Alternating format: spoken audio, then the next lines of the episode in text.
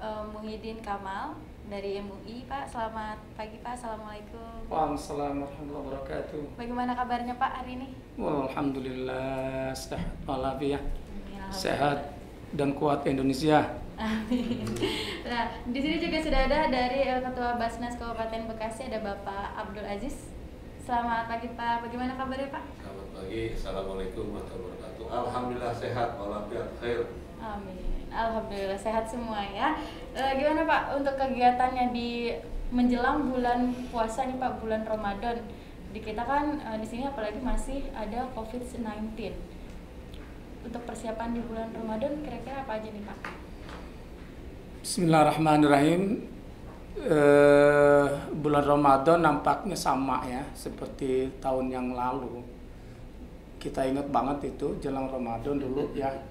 Kita ada beberapa kegiatan sampai di Ramadan yang tahun lalu Bupati mengajak kita doa satu menit ya untuk sejuta umat. Sampai setahun ini kopi ini masih ada. Masih ada ya Pak? Ya masih ada di bulan Ramadan ini walaupun apa namanya volumenya sudah menurun. uh, menurun. Oke. Apakah nanti di tahun ini juga akan sama nih Pak melakukan uh, berdoa bersama untuk menghilangkan COVID-19 ini Pak di Indonesia? Ya, alhamdulillah. Ya, alhamdulillah dari tahun yang lalu uh, masyarakat Indonesia khususnya ya, orang yang beragama pasti berdoa terus. Hmm. Khususnya Kabupaten Bekasi masih saya juga kemarin beberapa menutup pengajian di beberapa tempat menanyakan itu ada doa bersama enggak. Kata saya udah berjamaahnya di rumahnya masing-masing tahun ini. Karena volumenya udah udah menurun ya. Berkaitan dengan ibadah-ibadah yang uh, dilakukan di selama Ramadan ini itu sama saja sebetulnya. Sama, sama saja. seperti yang lalu uh, artinya bahwa uh, dulu sebetulnya pemerintah nggak melarang. Pemerintah dulu nggak melarang Jumat nggak melarang tarawih nggak melarang nggak melarang gitu ya. Hanya saja uh, dibatasi dan kalau yang sakit itu cukup di rumah gitu kan. Dan kalau nanti yang apa yang sehat protokoler itu sama saja sebetulnya. Hanya bagi orang yang memang ada ada ke ada upaya khusus gitu kan. Sehingga pemerintah melarang dan apa sesungguhnya enggak. Ya contohnya seperti sekarang sekarang ini sama tidak dilarang itu apa tarawih di masjid tidak dilarang di Jumat tidak dilarang hanya protokoler kesehatannya tetap gitu ya dijaga hanya ada tambahan sekarang ini dari kapasitas eh, lim, eh, kapasitas masjid atau musola itu 100 orang separuh 50 persennya. Tapi untuk kita kan kalau misalnya sholat itu ya Pak, untuk safnya kan harus rapat-rapat ya. Nah, di masa pandemi ini apakah masih rapat atau ada jarak gitu Pak? Sama, jarak. Jarak ya Pak ya? Berjarak sama saja. Jadi misalnya ada lima, apa 50 gitu, misal 50 orang gitu kan itu otomatis kan kalau 50 orang yang kapasitas 100 menjadi 50 orang Jadi menjadi berjarak berjarak ya. kan gitu otomatis. Tapi itu tetap, tetap sah pak? Ya sah, sah ya? ya sah, nggak ada itu. okay. Islam nggak ada yang mempersulit, memperumit dan tidak ada, tidak ada. Semuanya itu dilakukan dengan rahmatan lil alamin. Jadi uh, untuk ibadah di bulan Ramadan khususnya untuk tarawih seperti itu diperbolehkan hanya harus mengikuti protokol kesehatan yang sudah betul, ada ya. Betul. Oke. Nah lanjut lagi nih Pak untuk uh, Idul Fitri. Apakah di Idul Fitri ini diadakan sholat Idul Fitri untuk tahun ini seperti apa Pak? Diadakan juga. Sama ya Pak? Diadakan juga ya. Dibolehkan artinya dibolehkan. Uh, tetapi tetap jaga protokoler, tetap jaga jarak, tetap Ya seperti itu sekarang ini. Dan dibatasi ya Pak? Ya tadi dibatasi paling paling lama satu jam, satu jam setengah, dua jam gitu kan. Bagi yang sakit sudah di rumah saja Idul Fitrinya. Nah, bagi yang sakit sudah terawih di rumah saja. bersama keluarga tercinta betul ya, itu Oke. nah untuk vaksin COVID-19 nih Pak di luar sana kan banyak sekali yang berbicara tentang vaksin itu haram vaksin itu tidak hmm. bagus nah itu tanggapan Bapak seperti apa nih Pak? Ya Majelis Ulama telah memfatwakan vaksin dalam bulan puasa itu boleh tidak membatalkan jadi diperbolehkan ya Pak ya? Diperbolehkan. Dan itu sudah halal ya Pak? Sudah halal. Jangan lagi halalan thayyiban. Jangan lagi termakan hoax yang beredar di luar sana ya Pak? Ya, itulah orang yang ke, yang ke, udah kebanyakan minyak minyak kelapa pengen goreng-goreng. Gorengnya? Goreng-gorengnya. Karena pemerintah sudah bertanggung jawab, pemerintah itu bukan sendiri, ada Kementerian Agama, ada Majelis Ulama, ada lain sebagainya ya. Itu udah boleh. Nah dari Pak Aji sendiri nih Pak, dari Basnas kegiatan apa saja nih Pak nanti di bulan Ramadan? Ya, Alhamdulillah dari Basnas Kabupaten Bekasi uh, untuk bulan suci Ramadan ada beberapa kegiatan. Yang pertama uh, kemarin kami sudah rapat berkoordinasi dengan bagian Kesra bahwa dari pemerintah Kabupaten Bekasi akan mengadakan Insya Allah akan mengadakan safari Ramadan Safari Ramadan di, diadakan lagi ya Pak? Nah ini saya seperti apa saya juga belum mengetahui mungkin uh, sama mungkin dengan program-program uh, Ramadan dua tahun yang lalu karena ya. tahun kemarin tuh nggak ada sama gak sekali. Ada ya Pak ya. Sepi juga jadinya Sepi, nih Pak. Nggak kerasa jadi kurang, bulan Ramadan kurang begitu ya. berasa atmosfernya. Betul.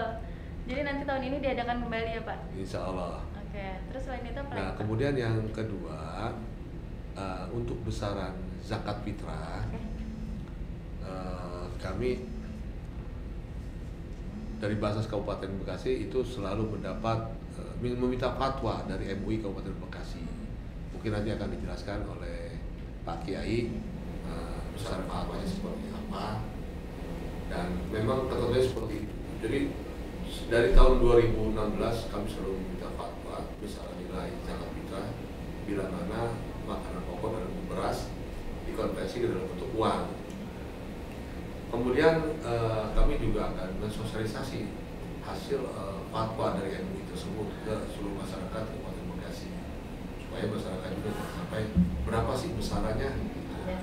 Kami harus segera uh, sosialisasikan itu dan sudah kami lakukan beberapa PZ-PZ Basnas terutama PZ-PZ DKM-DKM Masjid Kemudian juga uh, menjelang bulan suci Ramadan uh, kami akan mencoba kembali membuka gerai-gerai atau konter-konter untuk melayani masyarakat dalam melakukan menunaikan zakat baik zakat fitrah maupun zakat mal.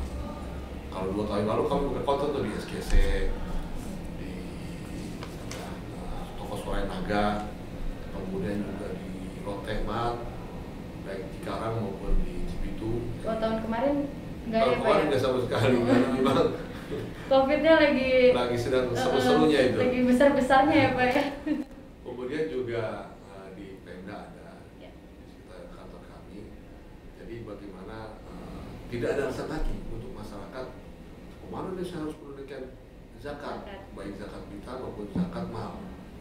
Karena selain kantor-kantor tersebut juga kami memiliki UPZ-UPZ masjid dan hampir uh, sebagian besar DKM-DKM masjid sudah menjadi UPZ daripada Kabupaten Bekasi. Tinggal niat baik daripada masyarakat untuk menunaikan baik zakat fitrah maupun zakat mal. Nah kalau untuk tahun ini Pak, gerai-gerainya dibukanya di mana aja Pak? Apakah sudah ada? Uh, biasanya tadi yang saya sebutkan. Oh, tetap sama dengan dua tahun yang lalu ya Pak ya? seperti itu. Oke. Okay termasuk juga di Malipo Cikarang. Malipo Cikarang. Ya, nanti kami akan koordinasi lagi apakah masih dibolehkan membuka gerai tersebut atau seperti apa. Kalau tidak ya kami cukup mengandalkan dari eh, masjid-masjid uh, yang sudah menjadi UPZ UPZ Basnas Kabupaten Bekasi. Dan tentunya tetap uh, dengan menerapkan protokol kesehatan ya Pak ya. Betul. Oke. Nah, mungkin kita kembali lagi nih Kiai dengan tadi uh, pembahasan dari Bapak Abdul Aziz ya untuk besaran zakatnya itu seperti apa? Ya, alhamdulillah setelah beberapa hari yang lalu duduk bersama dengan Basnas dalam hal penentuan besaran zakat fitrah. Kalau di yang per tahun lalu kan tinggi ya, tinggi karena kondisinya kan belum uh, menurun, menurun seperti sekarang. Kalau sekarang melihat dampak ya, dampak daripada lockdown, setengah lockdown, dan dampak juga uh, umat Islam uh, kehilangan mata pencaharian, sehingga mereka makannya juga menurun yang biasanya setiap hari berasnya yang sebelum itu harganya dua puluh ribu, sembilan ribu, sepuluh ribu, lima belas ribu toh. Uh, ya sekarang ini karena kondisi semacam ini setahun didera, terderak bukan didera oleh covid, maka daya makannya ya, daya belinya itu menurun. Sehingga kita memutuskan tahun ini yang tahun kemarin itu empat puluh ribu, sekarang kita, kita turunkan menjadi tiga puluh lima ribu. Ya per kepala ya per kepala. Karena eh, merupakan salah satu zakat yang memang termasuk dalam hadis Rasulullah Sallallahu Alaihi Wasallam.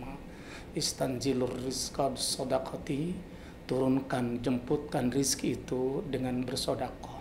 Salah satunya itu adalah zakat fitrah. Jadi zakat fitrah ini berbeda dengan zakat zakat mal. Kalau zakat mal kan ada haulnya ada nisabnya. Kalau zakat fitrah kan uh, uh, ada uh, orang siapa pun gitu kalau zakat fitrah gitu per jiwa. Tapi kalau zakat mal kan ada ada ada nisabnya, ada ketentuannya gitu kan orangnya yang ada ukurannya sekian dan, dan dan terusnya gitu kan. Maka sana itu kalau zakat mal adalah pencuci ya, pencuci daripada apa dari harta yang dia makan. Kalau zakat fitrah kan mencuci diri yang mencuci diri dan apa itu saum dengan siam jadi satu ya. Karena kalimat ada saum ada siam itu berbeda. Jadi kalau as-saum imsakun minal akli. Jadi kalau saum itu hanya menahan makan dan minum.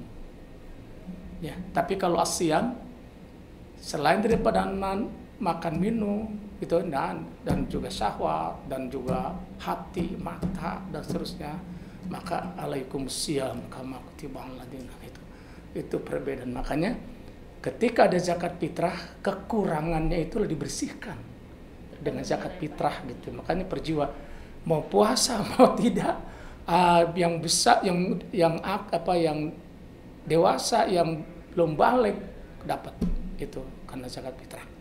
Ya karena puasa. Nah, untuk penderita COVID-19 nih Pak ya, mungkin kan kita juga kalau penderita COVID itu kan harus selalu minum obat dan juga selalu vitamin. Apakah e, diperbolehkan atau tidak untuk berpuasa nih Pak? Bisa ya, ya, ya, ya, ya, ya. Kalau memang udah e, parah penyakitnya ya e, yang penyakit COVID ya dia bukan saja di apa di apa diharuskan buka wajib buka hukumnya kalau orang sakit itu wajib buka karena apa Allah juga berfirman bahwa uh, apa itu syahrul maladina wa man kana maridan aw safarin dan seterusnya. Bagi yang kata Allah yang yang sakit udah jangan puasa. Faidatu min ayyamin ukhra ganti gitu, di hari-hari lain juga dalam perjalanan. Oleh karenanya puasa ini adalah ibadah yang sangat luar biasa. Ya, sehingga hadis kudisinya uh, kullu amal ibni adama lahu orang semua anak Adam ibadahnya untuk mereka, untuk kita.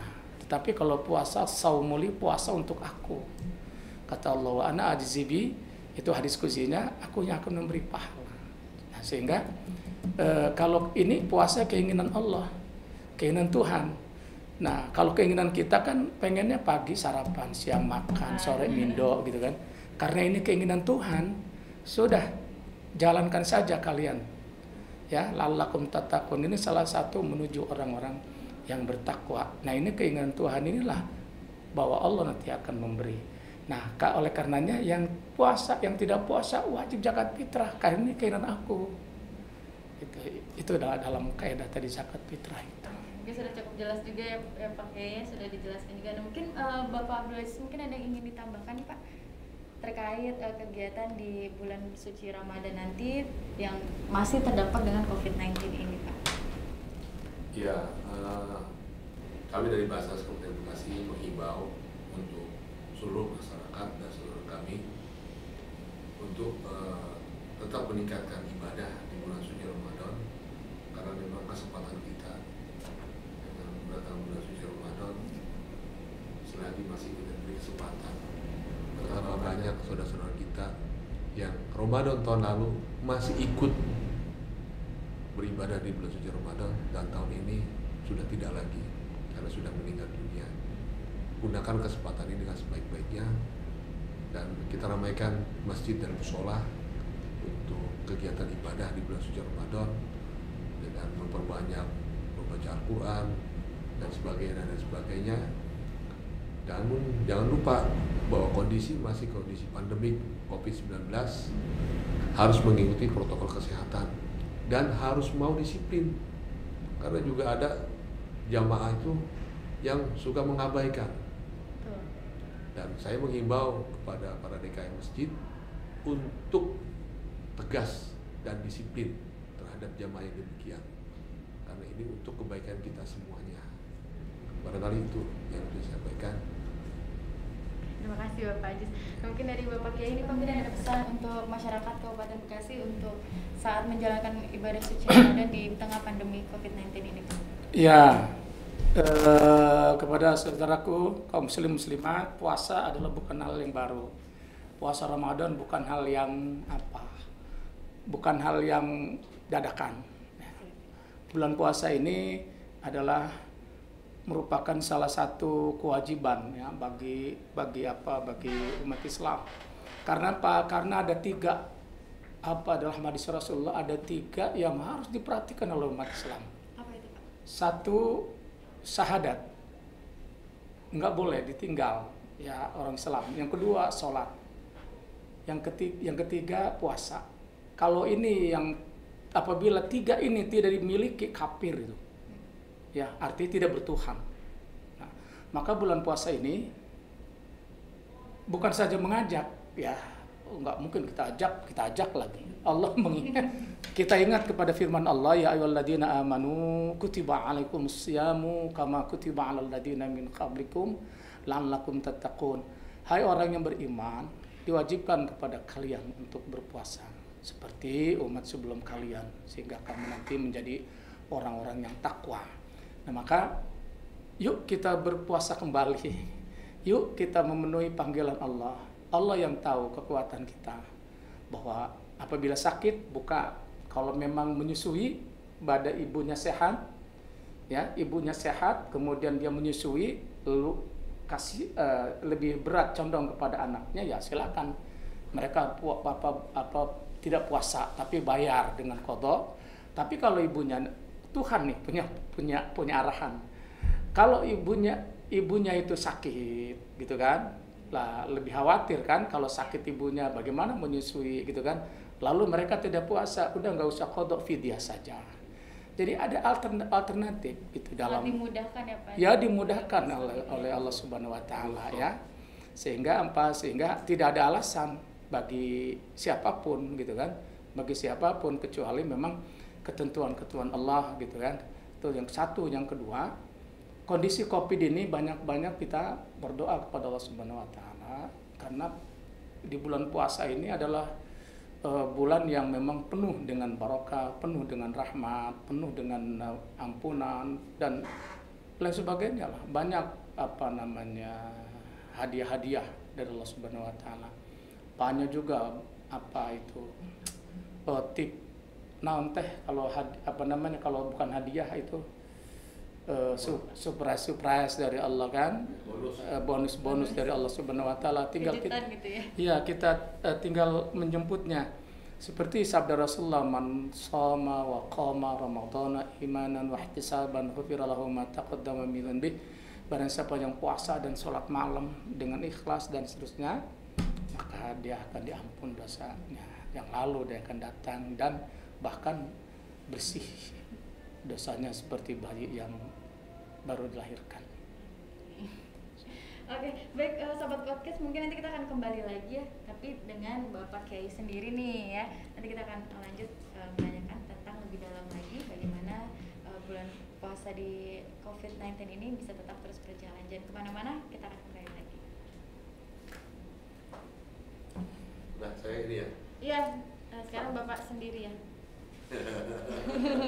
Apa mungkin ada yang mau ditambahin lagi nggak nih Pak? Saya Apa sudah cukup atau gimana? tadi kan berapa? Tadi udah panjang lebar ya dengan Telina ya. Udah kering nih kayaknya. Oke Pak Kiai mungkin bisa di share juga nih Pak untuk materinya Pak. Ya. Seperti apa Pak? Hmm. Berkaitan dengan langsung pulang apa nunggu, nunggu saya? Nunggu ini Oh, apa pansel. pansel lagi cerita pansel sebentar. Mau Ini pemilihan ketua basket. Kan?